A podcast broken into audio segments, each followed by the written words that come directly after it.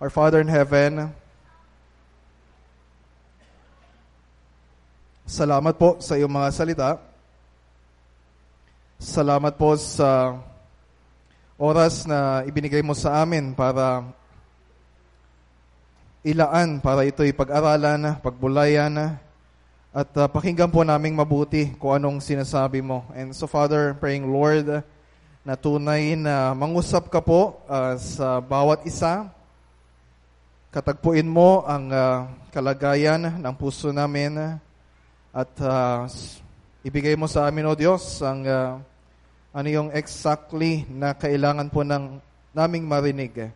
Iba-iba man kami ng uh, katayuan, iba-iba man kami ng sitwasyon sa buhay, uh, we believe na your word will always be relevant and powerful and practical na siyang babago sa buhay ng bawat isa. So Father, be glorified in the preaching of your word. This is our prayer uh, in Jesus' name. Ang lahat ay magsabi ng Amen. Lahat po tayo, I believe, uh, walang exception, mahilig po tayo na ikumpara natin yung sarili natin sa iba. At kung ikinukumpara natin yung sarili natin sa iba, dalawa yung uh, maaring kahinatnan nito. Yung una, either uh, it will lead to uh, despair, na halimbawa, kapag uh, kinukumpara mo yung uh, sarili mo sa, sa iba, na halimbawa, ikaw, estudyante, tapos uh, lagi mo nakikita yung uh, paborito ng teacher, o yung laging may award, o yung honor student, o kung ikaw ay uh, uh, single, matagal ka na single, tapos uh, nakikita mo yung mga kasabayan mo dati na single, ngayon may asawa na, may pamilya na, so uh, somehow you feel bad about your uh, situation. Kung ikinukumpara mo yung sarili mo sa iba. O kaya kung nakapag uh, uh, asawa ka na, tapos uh, uh, hindi naman uh, okay yung relasyon ninyo na mag-asawa, tapos makita mo yung uh, uh, ibang mga masasaya na mag-asawa, ay uh, uh, so andun yung uh, comparison. O kaya naman, may asawa ka, tapos matagal na, hanggang ngayon wala pa rin kayong anak, tapos uh, nakita mo yung iba na uh, marami ng mga anak, o kaya sobrang dami na ng anak ninyo, tapos uh, Nakita mo yung iba na buti pa sila, kakaunti lang yung anak, ang dami-dami kong anak. o kaya naman, ay uh, you have a family pero you compare yourself sa family ng iba na mukhang mas maginhawa yung kanilang uh, uh, financial condition, mukhang uh, buti pa sila, mayroong uh, sariling bahay, buti pa sila, may sariling sasakyan. So, yun ang nangyayari when we compare ourselves with other people. Kapag nakita natin na mas mababa, tingin natin, mas mababa yung kalagayan natin kaysa sa iba, So, nagkakaroon ng uh, despair because of that comparison. O kaya naman, kung ang tingin mo na ikaw naman yung uh, nakakaangat doon sa, sa iba, so it will result naman sa pride uh, sa heart natin na ako, lagi akong uh, honor student. Uh, ako ay uh, meron akong uh, sabihin iba, meron akong boyfriend, sila wala. Ako, may asawa na, sila wala pa kami masaya, mababait yung mga anak namin. Sila, hindi maayos yung kanilang uh, pamilya. Kami may sariling bahay, may sariling kotse. Uh, so, nandun yung pride sa heart natin. Even kahit sa mga uh, spiritual na bagay, kahit mga pastor, uh, when we compare ourselves sa ibang ministry, na okay, ganito yung ministry ko, malaki yung ministry ko, maraming umaattend sa church, uh, maganda yung uh, uh, church namin, okay yung mga leaders namin, maraming nagiging uh, bunga yung ministry namin, so nandun yung uh, pride. And ito yung exactly na problem ng mga taga-Korinto. So, kung kayo po ay first time na nakadalo ngayon at hindi nyo nasusubaybayan yung pinag-aaralan namin, we are on a sermon series sa 1 Corinthians. Na mula chapter 1 hanggang chapter 4, so ang haba-haba ng tinatalakay ni Apostol Pablo, na yung problema nila they tend to compare themselves with other people. So actually, ang kinukumpara nila yung ibang tao. Kinukumpara nila na itong si Pablo ay mas magaling yan kaysa kay Apollos. Hindi sabihin iba, hindi. Si Apollos, mas mahusay yan magsalita kaysa kay uh, Apostol Pablo. So nagkakaroon sila ng uh, uh, ako kay Pablo, ako kay Pedro, ako kay Apollos. And when they compare them, pag kinukumpara nila, yung mga Christian leaders nila, Actually, they were also comparing themselves with one, with one another. Na parang nandun yung, ako tama yung choice ko, na siya yung susundin ko as leader. Kayo, uh, dapat uh, ganito rin yung maging choice nyo. So in a way, ang pinagmamalaki nila, hindi yung leader na sinusunod nila.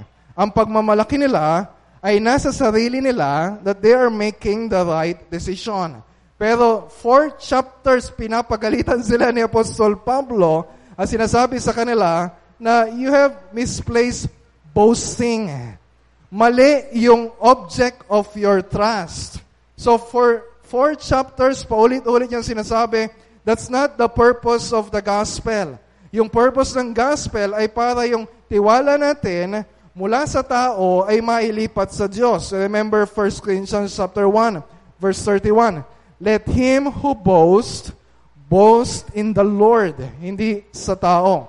And very, very deep yung ganitong klase ng problema, hindi lamang sa mga taga-Korinto, kundi bawat isa sa atin na mga Kristiyano na nakay Kristo, uh, When we tend to compare ourselves with other people, ang taas-taas ng tingin natin sa sarili natin. So ang ginagawa ni Apostol Pablo, uh, kung nandito rin kayo last week, so pinag-aralan natin na kailangan alalahanin natin kung ano yung identity natin. So ito ay nanggagaling sa maling pagkakilala sa sarili natin. Maling pagkakilala sa ibang tao at lalo na maling pagkakilala sa sa Diyos. So, kung mali yung pagtingin natin sa sarili natin, sa ibang tao, sa Diyos, so, ang sinasabi ni Apostol Pablo, kailangan na itama yung mali. So, kailangan magkaroon tayo ng tamang pagkakilala sa sarili. Kailangan magkaroon tayo ng tamang pagkakilala sa ibang tao, particularly yung mga leaders na ibinigay sa atin ng Panginoon. And lalo na, kailangan magkaroon tayo ng tamang pagkakilala sa Diyos. At kapag nangyari yon, masabi talaga natin na yung boasting natin, wala sa sarili natin, wala sa ibang tao, kundi nasa Diyos lang. So if you look at uh, verse, uh, verse 6 ng chapter 4, ito yung intention dito ni Apostol Pablo. Sabi niya, sinabi niya na, okay, this is my, uh, this is my goal, na wag yung gagawin ninyong sukatan tungkol sa kung sino kayo o kung sino ibang tao, wag kayong lalayo sa Word of God. Yun yung sabi niya sa verse 6, do not go beyond what is written. So kung anong sinasabi ng salita ng Diyos, yon ang mas mahalaga. Yon ang totoo. Yon ang dapat na paniwalaan natin.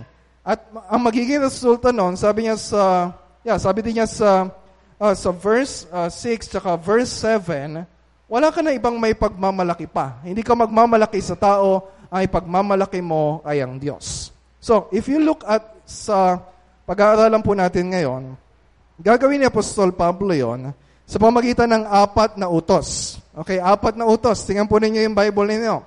Sabi sa verse 18, ay, andun yung una, let no one deceive himself. Huwag niyong lolokohin ang sarili niyo, sabi ni Pablo. And then verse verse 21, so let no one boast in men. Huwag kayong sa tao magmalaki. And then chapter 4, verse 1, this is how one should regard us. Dapat tama ang pagtingin ninyo sa amin. And then yung panghuli, yung number 4, ay yung nasa verse 5. Do not pronounce judgment before the time. So, wag kayong basta-basta hahatol. So, apat na utos, ang intention niya, para maturuan o masanay ang puso natin na wala tayong ibang ipagmamalaki sa sarili natin, sa ibang tao, maliban sa Diyos na lumikha sa atin, nagligtas sa atin, at patuloy na nagkakaloob ng lahat ng kailangan natin araw-araw. So, unahin, isa-isay natin yon. So, unahin muna natin yung verse, uh, verse 18. Sa verse 18, anong sabi doon ni Apostol Pablo? Sabi niya, Let no one deceive himself. Sabi niya, huwag ninyong lokohin ang sarili ninyo. So sinasabi niya na ang problema talaga natin when we compare ourselves with other people o kapag nagmamalaki tayo ay hindi lang basta niloloko natin yung uh, uh, yung ibang tao. Halimbawa, uh, 'di ba nag uh, uh, kung titingin ka sa Facebook o kaya titingin ka sa Instagram, para bang uh, makikita mo sa mga post ng mga tao na ba, ba talagang uh, napakasaya lagi nilang mag-asawa. Ba, mukhang laging masasarap yung mga kinakain nila na pagkain ba? Parang everything is going well uh, sa buhay nila because we have a tendency to present a version of ourselves or our life na higit kaysa dun sa totoo. So, hindi natin niloloko ang ibang tao, in a sense, niloloko natin ang sarili natin. Hindi ko sinasabi na bawal uh, mag-post uh, sa Facebook ng mga ganon, pero that's our tendency. Na kung pagbabasehan natin yung sarili nating evaluation sa sarili natin, we're just deceiving ourselves. Sinasabi dito ni uh, sinasabi ni Prophet Jeremiah, di ba? The heart is deceitful above all things. Di ba? Who can understand it? So, ang sinasabi dito ni Apostol Pablo, dapat maging tama ang pagkakilala natin sa sarili natin. Tingnan ninyo yung sumunod niyang sinabi. Sabi niya, If any one of you thinks that he is wise in this age, kung ang tingin ninyo sa sarili ninyo ay ang galing-galing ninyo, ang husay-husay ninyo, ang wise-wise ninyo, sabi niya, kung pagbabasihan natin yung standard ng mundong ito, kung ano sinasabi ng ibang tao, kung ano yung standard nila, kung ano yung mataas, kung ano yung powerful, kung ano yung wise, then maybe you're wise. Pero ano sabi niya? Huwag mo lukoyin ang sarili mo. Huwag mo isipin na you're okay. Huwag mo isipin na uh, you're already spiritually mature. Ang sabi niya, let him become a fool that he may become wise. So, pinag-aaralan natin dun sa mga nakaraang mga sermons, na clarify ko din, ang Diyos natin, si Pablo din, hindi anti-wisdom. Hindi ibig sabihin na wag tayong mag-aral, di ba? Wag tayong uh, maging marunong. No. Ang tinutukoy dito ni Apostol Pablo ay yung maling klase ng karunungan yung maling standard of wisdom. So, wag nating gagawing basehan ng wisdom yung standard ng mundong ito. Ano sabi niya? Sa halip na magmarunong tayo, let him become a fool. Let him become a moron, stupid, crazy. Ha? Bakit naman natin gagawin yon, di ba? So, ang tinutukoy niya dito, if you remember yung uh, 1 Corinthians chapter 1 verse 18, Diba sabi niya doon, for the word of the cross, yung gospel is folly or foolishness to those who are perishing. So kung tayo mga Christians, we love the Lord Jesus Christ, we're worshiping God, we believe the gospel, ang tingin ng mga tao sa atin, we are crazy people. We are stupid. Mga hindi nag-iisip. Pero, ano sinasabi ni Apostol Pablo? Hayaan nyo sila kung anong iniisip nila sa'yo. Bakit? Yung opinion ba ng tao, yung mahalaga sa atin? Yung evaluation ba ng mga tao, yung mahalaga sa atin? If they will think us foolish or stupid for believing the gospel, let them. Let them do that. Magpapatuloy tayo na paniwalaan yung foolishness ng gospel. Yon ang totoong way of wisdom. So, mamili ka kung sino ang papakinggan mo. Makikinig ka ba sa sinasabi ng puso mo? Di ba sinasabi sa mundo ito, you just follow your heart. no. Mak- ma- pipiliin mo ba na pakinggan yung sinasabi ng ibang tao? No. Ang pipiliin natin na pakinggan ay yung sinasabi ng Diyos kung paano tayo maliligtas, paano tayo maibabalik sa tamang relasyon sa Diyos, how we can live a life na uh, full and satisfying and abundant, Nakadepende yon hindi sa sinasabi ng mundo ito, kundi sa sinasabi ng Diyos. So ano yung reason niya? Bakit sinabi niya na huwag niyong lokoyin sarili ninyo? Ipalagay ninyo na kayo ay foolish. Aminin ninyo na kailangan ninyo ang sinasabi ng Diyos. Aminin ninyo na kailangan ninyo ang karunungan ng Diyos. Aminin ninyo na kailangan ninyo ang kapangyarihan ng Diyos. Aminin ninyo na kailangan ninyo ang pagliligtas ng Diyos. Ano yung reason? Tingnan ninyo yung verse uh, verse 19. Verse 19. So ito yung reason. For the wisdom of this world is folly with God. So actually, sa chapter 1, mahaba na yung pagtatalakay natin diyan. So ang sinasabi lang ni Pablo dito, pinapaalala niya. Napag-usapan na natin yan kanina. I'm just giving you a summary or a recap ng mga sinabi ko nung una. Hindi dahil parang makakalimutan na si Pablo, nakakalimutan niya yung mga sinabi niya nung una, pero we, our, our, yung heart natin has a tendency to forget. Diba? Ang hirap-hirap turuan ng puso natin. Ang gamot sa tao na merong amnesia ay yung paulit-ulit na paalala. So, kaya yun ang ginagawa ni Apostol Pablo.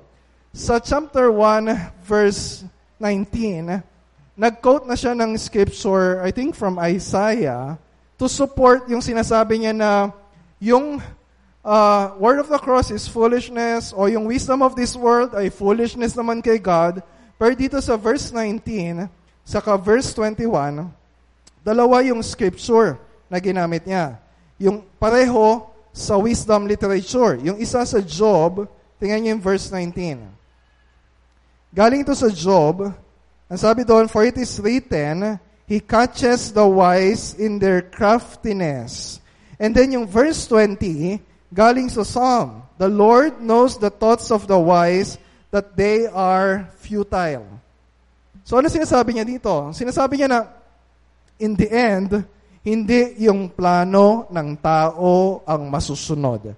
Hindi yung balak ng tao ang mangyayari. Hindi yung inaakala ng tao na tama, yon ang mangyayari. God is sovereign in His wisdom. Kung ano yung pinlano niya, yon ang mangyayari. God, God in His wisdom will over, override all the plans of man. Walang magtatagumpay sa plano ng tao kung hindi pahihintulutan ng Diyos.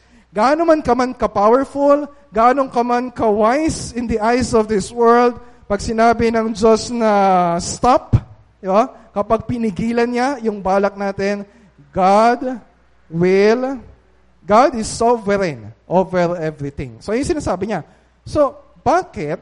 So, ito yung point niya, doon sa verses 18 to 20. Napag-aralan na natin ito nung mga nakaraan. Bakit mo i-embrace yung standard ng mundo kung sino yung mahusay, kung sino yung magaling, kung ang evaluation ng Diyos doon ay foolishness? Bakit mo kakapitan yung isang bagay na para sa Diyos ay hindi naman dapat kapitan? So yun yung sinasabi niya, huwag nating lokohin ang sarili natin. Dapat tama ang pagkakilala natin sa sarili natin. Sa halip na tingin natin sa sarili natin ay ganito kataas, itama natin yung pagtingin natin sa sarili natin. Yun yung una. Yung pangalawa, yung second command, ay nasa verse, verse 21. So, let no one boast in men.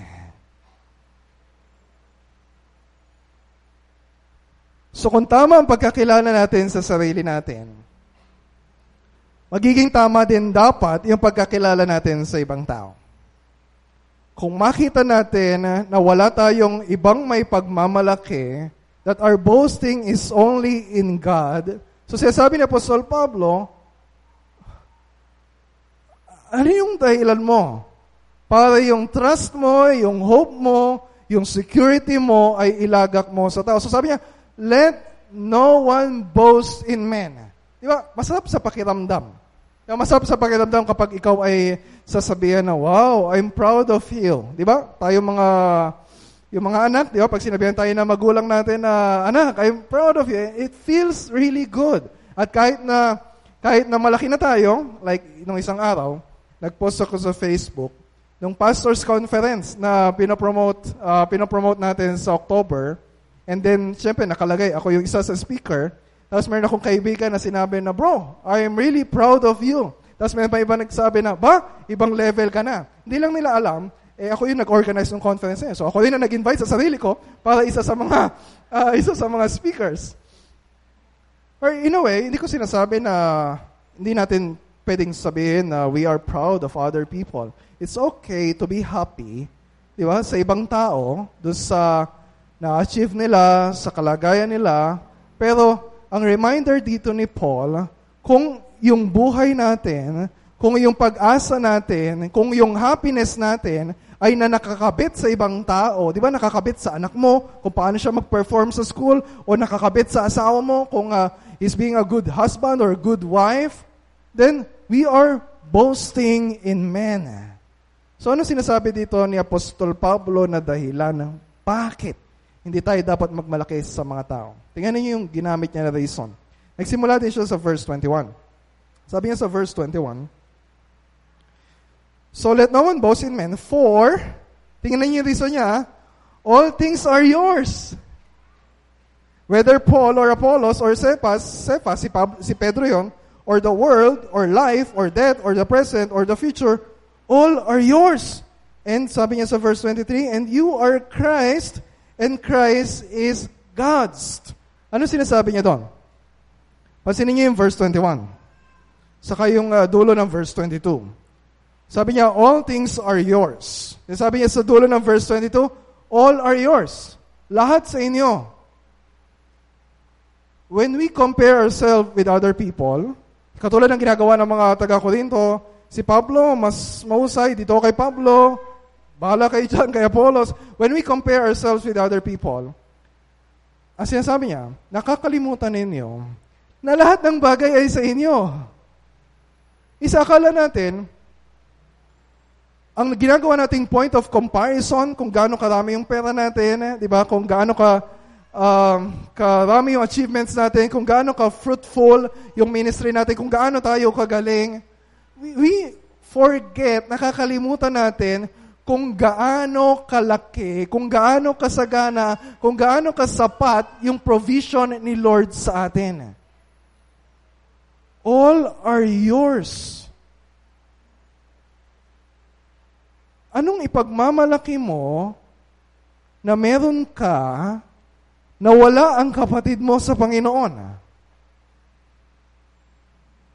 Kung lahat pala ay nasa akin? You remember Ephesians chapter 1 verse 3? Blessed be the God and Father of our Lord Jesus Christ who has blessed us with every spiritual blessing. Lahat ng spiritual blessing nasa akin. Lahat ng spiritual blessing na kay Pastor Ronnie. Lahat ng spiritual blessing na kay Nanay Rita.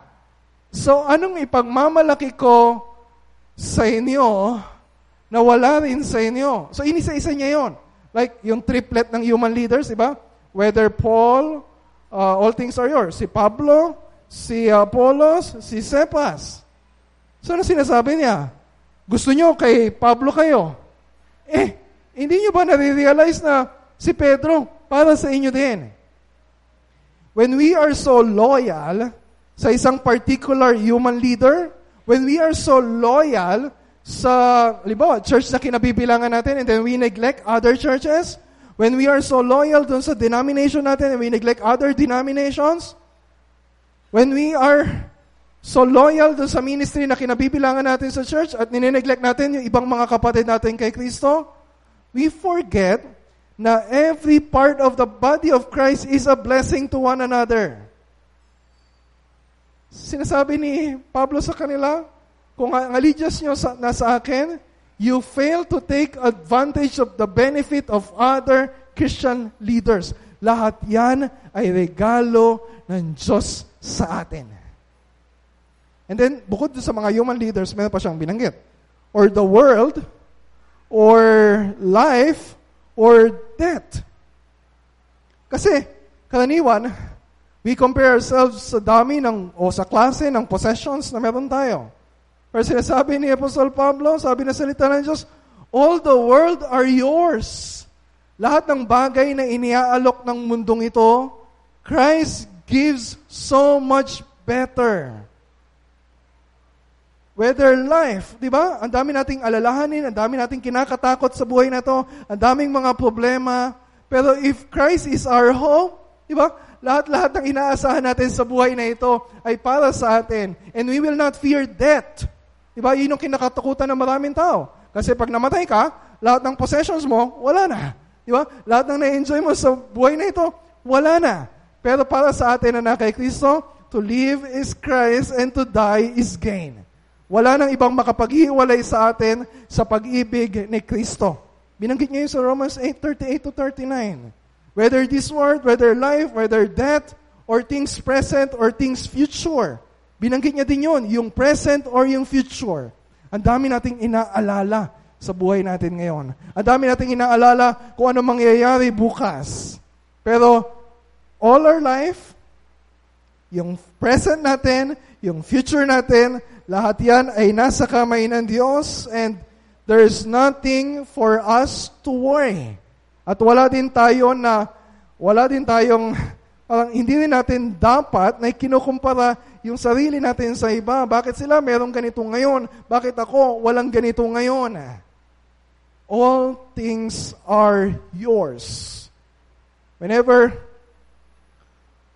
we become discontent, o kaya naiingit tayo sa kalagayan ng iba, doubt the goodness of God. Doubt yung kasapatan ng biyaya ng Diyos sa atin. Kaya nilinaw niya doon sa verse 23, sabi niya, And you are Christ. You belong to Christ. You do not belong to this world. Si Kristo sa'yo. At si Kristo ay sa Diyos. Dahil si Kristo mismo ay Diyos. Hindi tayo Diyos, pero lahat-lahat ng nasa Diyos, lahat ng kayamanan ng Diyos, lahat ng karunungan ng Diyos, lahat ng kapangyarihan ng Diyos, it's available for us, Christians. Because we belong to Christ. If you belong to Christ. Pero kung ikaw ay hindi kabilang kay Kristo, ano mang ipinagmamalaki mo ngayon, di ba? Ano mapapala ng isang tao, sabi ng Panginoong Kristo? Kung makamta niya ang lahat ng kayamanan sa mundo, pero mapapahamak naman ang kanyang kaluluwa. So, if Christ is everything, at tayo ay na kay Kristo, si Kristo ay nasa atin, then we have everything. Tama? Amen? Okay, so when you com- compare yourself with other people, kukumpara ko yung sarili ko sa ibang pastor, o kukumpara niyo yung sarili niyo sa ibang members ng church, siguro medyo nakakaangat financially. You have everything. Siya merong everything. Sino ngayon ang mas nakakahigit sa atin? Wala. Instead of feeling yung envy or jealousy, di ba dapat maging thankful tayo, grateful tayo, content tayo, dahil ibinigay na sa atin ng Diyos ang lahat ng kailangan natin. So, nakadalawa na tayo. Okay, meron pang dalawa. Yung pangatlo, sinabi niya na, if you're not boasting in men, so dapat maging tama ang pagkakilala ninyo sa mga ibang tao. O lalo na sa mga human leaders. Look at verse, verse 1, chapter 4. This is how one should regard us. Okay? So alam ko, uh, aware ako, and meron, meron tayong ibang, ibang pagtingin sa iba-ibang mga human leaders, right? I, minsan in-evaluate natin sila, ganito, ito, ganito kagaling mag-preach. Ito, hanggang dito lang. Ito, ano to, mayaman to, malaking binibigay nito. Ito, uh, ang daming Bibles natin ito, ang daming in story of God nito. We, we evaluate yung mga tao based doon sa nakikita natin sa kanila. Pero sabi ni Apostol Pablo, dapat itama natin ang pagtingin natin sa ibang tao. Yes, we appreciate, you know, it feels good, you know, for Paul or any human leader na inilalagay sa mataas na pedestal yung isang leader. Pero sabi ni Paul, no, don't do that. Hindi yan makakabuti para sa akin, hindi yan makakabuti para sa church. Hindi yan makakabuti para sa inyo. Ganun nga nangyayari sa church sa Corinth. Hindi nakakabuti yung ginagawa nila. So ano sabi niya doon sa verse 1? Dapat tama ang pagkakilala ninyo sa amin. Dapat tama ang pagtingin ninyo sa amin. Meron siyang binanggit na dalawa. Ano yung dalawa? Yung una, tingnan niyo yung Bible niyo. Yung una, regard us as servants of Christ. And yung pangalawa, ser, uh, stewards of the mysteries of God. Yung una, yung servant, ginamit niya na yung word na servant sa chapter 3, verse 5. Ang sinabi niya, Sino ba si Pablo? Sino ba si Apollos? Di ba kami ay mga servants lang? Parehong servants sa English, pero kung titignan niyo yung sa Griego, magkaiba. Yung unang servant sa chapter 3, ang ginamit niya doon na word ay diakonos. Sabihin nga niyo, diakonos. Okay. Ibig sabihin, uh, it's like a waiter na nagsaserve ng tubig sa nauuhaw, na ibinibigay kung ano yung kailangan. Di ba? Ito yung kailangan, ito yung kailangan. So, yun yung focus ng diakonos. Pero dito sa chapter 4, verse 1, ang word na ginamit dito ay Uperetes. Sabihin nga ninyo? Uperetes. Okay. Okay lang, kahit di nyo mabanggit. Pero meron itong allusion doon sa isang uh, slave na under rower. Di ba sa isang barko, merong mga, uh, wala namang mga makina nung uh, panahon na yon. So, yung mga, andun sa ibaba talaga, yung pinakamababa na mga alipin na nag, uh, uh, nagsisilbi. Pero ang focus dito, uh, sa verse 1, ay yung baba ng kalagayan ng isang servant o uperetes. Sinasabi niya na, huwag ninyong ilalagay yung pagtingin sa amin na sobrang napakataas na hindi naman dapat. Na hindi naman dapat nakapantay ni Kristo. So ano sabi niya?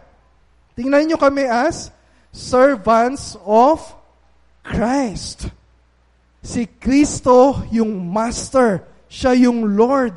Kami ay mga slaves na nasa ilalim ng Panginoong Heso Kristo. So kung tama ang pagkakilala natin kay Kristo, magiging tama din ang pagkakilala natin sa mga nangunguna sa iglesia.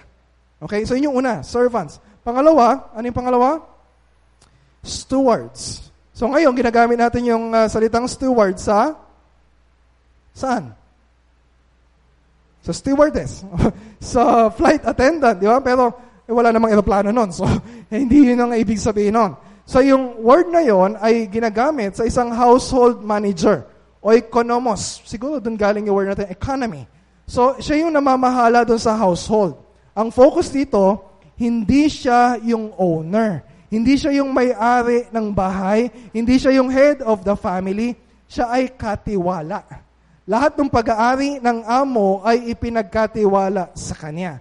Hindi si Pablo, hindi ang mga pastor ang may-ari ng iglesia. Ang Diyos ang may-ari at bawat isang steward, hindi lang mga pastor. Kung titingnan yung scripture, lahat na nagsaserve sa ministry, we are all stewards. Lahat tayo ay mga katiwala. Anong pinagkatiwala sa atin? Stewards of the mysteries of God.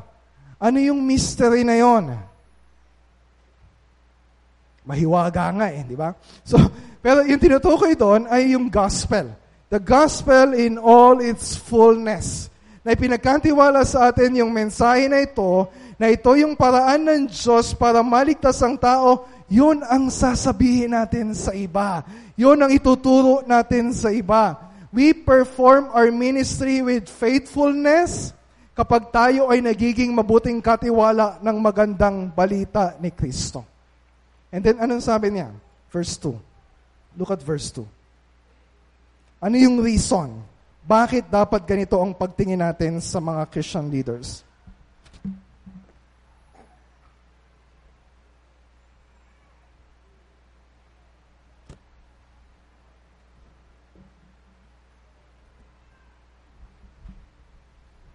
Verse 2. Moreover, It is required of stewards that they be found trustworthy. Trustworthy o kaya faithful. Kung ganito ang pagtingin ninyo sa amin, and we appreciate uh, yung church na andun yung respect, yung honor, appreciation sa mga leaders. Pero, ang church ay hindi ito isang korporasyon. Ang church, this is not like a, a business company. Hindi ito parang isang secular government. So wag niyo ituturing yung mga leaders noon, yung mga CEO, bossing, manager, authoritarian. No. We are servant and stewards. At ang role namin ay maging faithful. Ang role natin sa ministry ay maging faithful. Hindi ma-please yung ibang tao. Hindi maging popular. Hindi mapuno ng maraming tao ang church sa maraming makikinig sa atin. But to be faithful kung anong ipinapagawa sa atin ng Panginoon. That must be the focus of our ministry. Ganun dapat ang maging pagtingin ninyo sa amin. Ganun dapat ang maging prayer ninyo sa amin. Ganun dapat yung you will hold us, every one of us accountable kung tayo ba ay nagiging faithful sa ipinagkatiwala sa atin ng Panginoon. So, kasi sa Diyos tayo mananagot. At yun yung pang-apat na sinabi ni Apostol Pablo. if our goal is to be faithful to King Jesus, dapat i-evaluate natin yung sarili natin. Paano dapat nating tingnan yung mga leaders natin? Baka yung iba, sobrang taas ng tingin. Eh, I know, some Christians sa ibang churches, sobrang taas ng tingin nila sa pastor.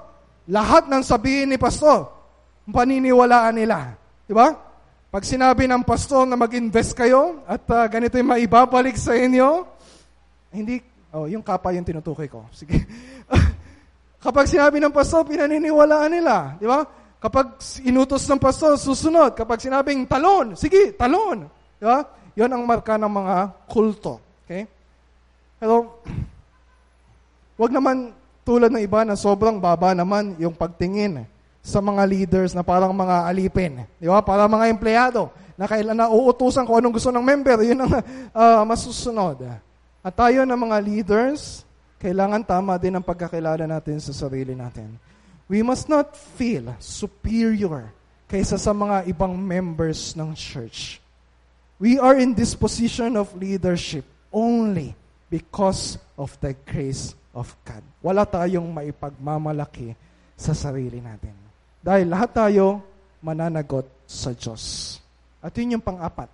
Look at verse 5. Kung ano yung pang-apat na utos dito ni Apostol Pablo. Sabi niya, sabi niya sa verse 5,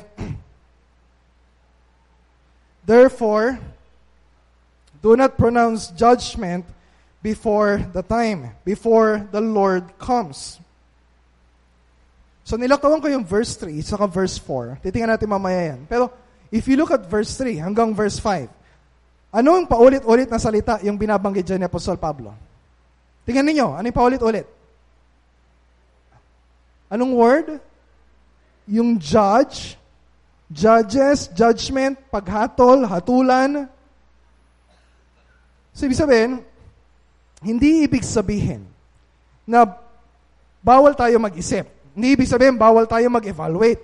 Hindi ibig sabihin, bawal tayo mag-criticize ng ibang tao o ng mga leaders. No. Ang sinasabi niya, whenever we pronounce judgment, huwag tayong sobrang sigurado sa sarili natin. Huwag nating ilagay yung position natin sa position ng judge. Yung judgment natin must always be in submission to the judgment of God. Hindi yung evaluation natin, hindi yung opinion natin ang pinakamahalaga, kundi kung ano ang sasabihin ng Panginoon. It's not your opinion about me, hindi yun ang pinakamahalaga. Ang pinakamahalaga kung anong sinasabi ng Diyos tungkol sa akin, tungkol sa iyo. Bakit? Tingnan niyo yung verse 3 at verse 4. Sabi to ni Apostol Pablo, It is a very small thing with me. Sabi niya, kung opinion ng mga tao, yung papakinggan ko, and kahit anong kote, diba? kahit ang kote suprema, diba? it is a very small thing to me. Napakalit na bagay, walang alaga, baliwala, kung ikukumpara sa sinasabi ng Diyos. Di ba? Kung ikaw, yung mga tao, ini-evaluate lang kung ano yung nakikita nila sa atin. Tama? Di ba? Some people think so highly of us, di ba? Galing, galing, itong ano ah, galing nitong pastor na to ah, galing nitong mag-preach ah, ba? galing nitong mag-evangelize ah. We evaluate based sa nakikita natin. Pero, people don't know. Yung mga selfish, evil motivation, na nasa heart natin kahit na we are doing yung mga spiritual na bagay. Or, yung mga tao naman, minsan siguro, sobrang baba ng tingin sa atin. Siguro, hindi ka, hindi ka magaling magsalita, wala ka masyadong pinag-aralan, o kaya ito lang ginagawa mo sa church. But they don't know kung gaano ka godly, kung gaano ka God-centered yung motivation sa heart mo. Sinong mas nakakaalam ng tungkol sa iyo o sa ginagawa mo, yung ibang tao o yung sarili mo? Yung sarili mo. Di ba yung sinabi ni Paul sa verse 4? Ah, verse 3, sinabi din niya, ako, pero I do not even judge myself. Kung wala man ako makita na masama sa akin, I cannot acquit myself. Di ba kasi, we can also have wrong judgment about ourselves. Di ba? Hindi ko alam kung nakita na ninyo yung uh, uh, isang meme sa Facebook. Kapag yung mga lalaki daw, kapag titingin sa salamin, di ba, kahit na laki-laki ng tiyan, di ba, kahit ang payat-payat, ang tingin nila talaga ay parang uh, machong-macho ang tingin nila sa sarili nila. Tama ba mga kalalakihan? Hindi doon sa malaking tiyan na part. eh din yung mga babae naman, kahit na ang payat-payat na, di ba? Ang lit-lit ng waistline, pag tumingin sa salamin, ang taba-taba ako naman. Because we can have a false evaluation of ourselves. Yan sinasabi ni Pablo. Hindi opinion ko, hindi opinion ng tao ang mahalaga, kundi kung ano ang sinasabi ng Diyos. Tingnan niyo yung verse 5. Sabi sa verse 5, Do not pronounce judgment before the time, before the Lord comes. Merong tamang panahon ng paghusga, hindi ngayon. We are so quick na impang gusto natin lagi, pag kami ginawa tayo, parang, and I'm not, uh, hindi ako exempted dito. Iba pag may ginawa ka, parang naghahanap ka agad ng uh, ano kaya sasabihin nila dun sa sermon ngayon? Ano kaya sasabihin nila sa sobrang kasipagan ko sa ministry, di ba? Ite-text kaya ako ni Pastor, ipopost na kaya yung picture sa Facebook, tapos itatag ako, tapos mag uh, thank you sa akin. We forget na yung most important judgment is not now. Sabi, before the time comes, yung time kairos, merong itinakdang panahon sa paghatol at yun ang pinakamahalaga. Ano yung araw na yon? Yung araw na muling babalik ang Panginoong Kristo. When the Lord Jesus Christ comes, anong gagawin ng Diyos? Lahat ng ano, ano sabi din sa verse 5? Everything hidden in the, in the darkness will be exposed to light. Yung mga hindi nakikita ng mga tao na nasa puso natin, it will be exposed on Judgment Day. Akala ng mga tao, kristyano ka kasi umaten ka sa church. Pero on that day, ipapakita sa heart mo that Jesus is not really your Lord and Savior. O kung Christian ka man, nakikita na, nakikita na ibang tao, you're, you're doing well. Pero on that day, papakita na yung ginagawa mo is just, just for show, just for, for performance, para mapalakpakan ka lang ng mga tao. For the Lord will disclose the hidden, secret purposes of the heart. Yon ang pinakamahalaga sa lahat. Walang ibang nakakaalam sa kalagayan ng puso mo maliban sa Diyos. Siya lang yung perfectly nakakaalam. And our hope on that day, when judgment day comes, kahit may mga impurities, kahit may mga selfishness sa motives ng heart natin, everything is covered by the blood of Jesus. There's therefore now no condemnation for those who are in Christ Jesus. Ano sabi sa verse 5? Yung commendation natin will come from God. Yon ang pinakamahalaga sa lahat. So, the past few days, medyo yung emotion ko ay roller coaster pagdating sa yung motivation ko sa ministry, yung gana ko sa ministry. Kasi I tend, ang naging tendency ko, hindi i-compare yung sarili ko sa iba. Naging tendency ko the past few days ay i-compare yung ginawa ko ngayon sa ginawa ko halimbawa last week. There are times na like sa youth camp or even pag Sunday morning, there are times na I feel bad dun sa sa preaching na pagkatapos ah, I did not really do very well sa preaching. So Kapag ka okay naman, medyo ginaganahan ako. Like last Saturday, last Saturday, uh, sinabi ko sa asawa ko, wala talaga akong, hindi, hindi talaga ako motivated na tapusin yung sermon last Sunday. Although, in-encourage naman ako ni Lord, in-encourage ako ng asawa ko, and then natapos ko nung uh, Saturday night. And then, nung Sunday morning, after ng sermon, I received a text message from my father na sinasabi niya na hindi ko matandaan yung exact word, pero nakasave doon na you did very well. It's a good message. I'm blessed. I love you. I love you ba nakalagay doon? Teka, check ko lang.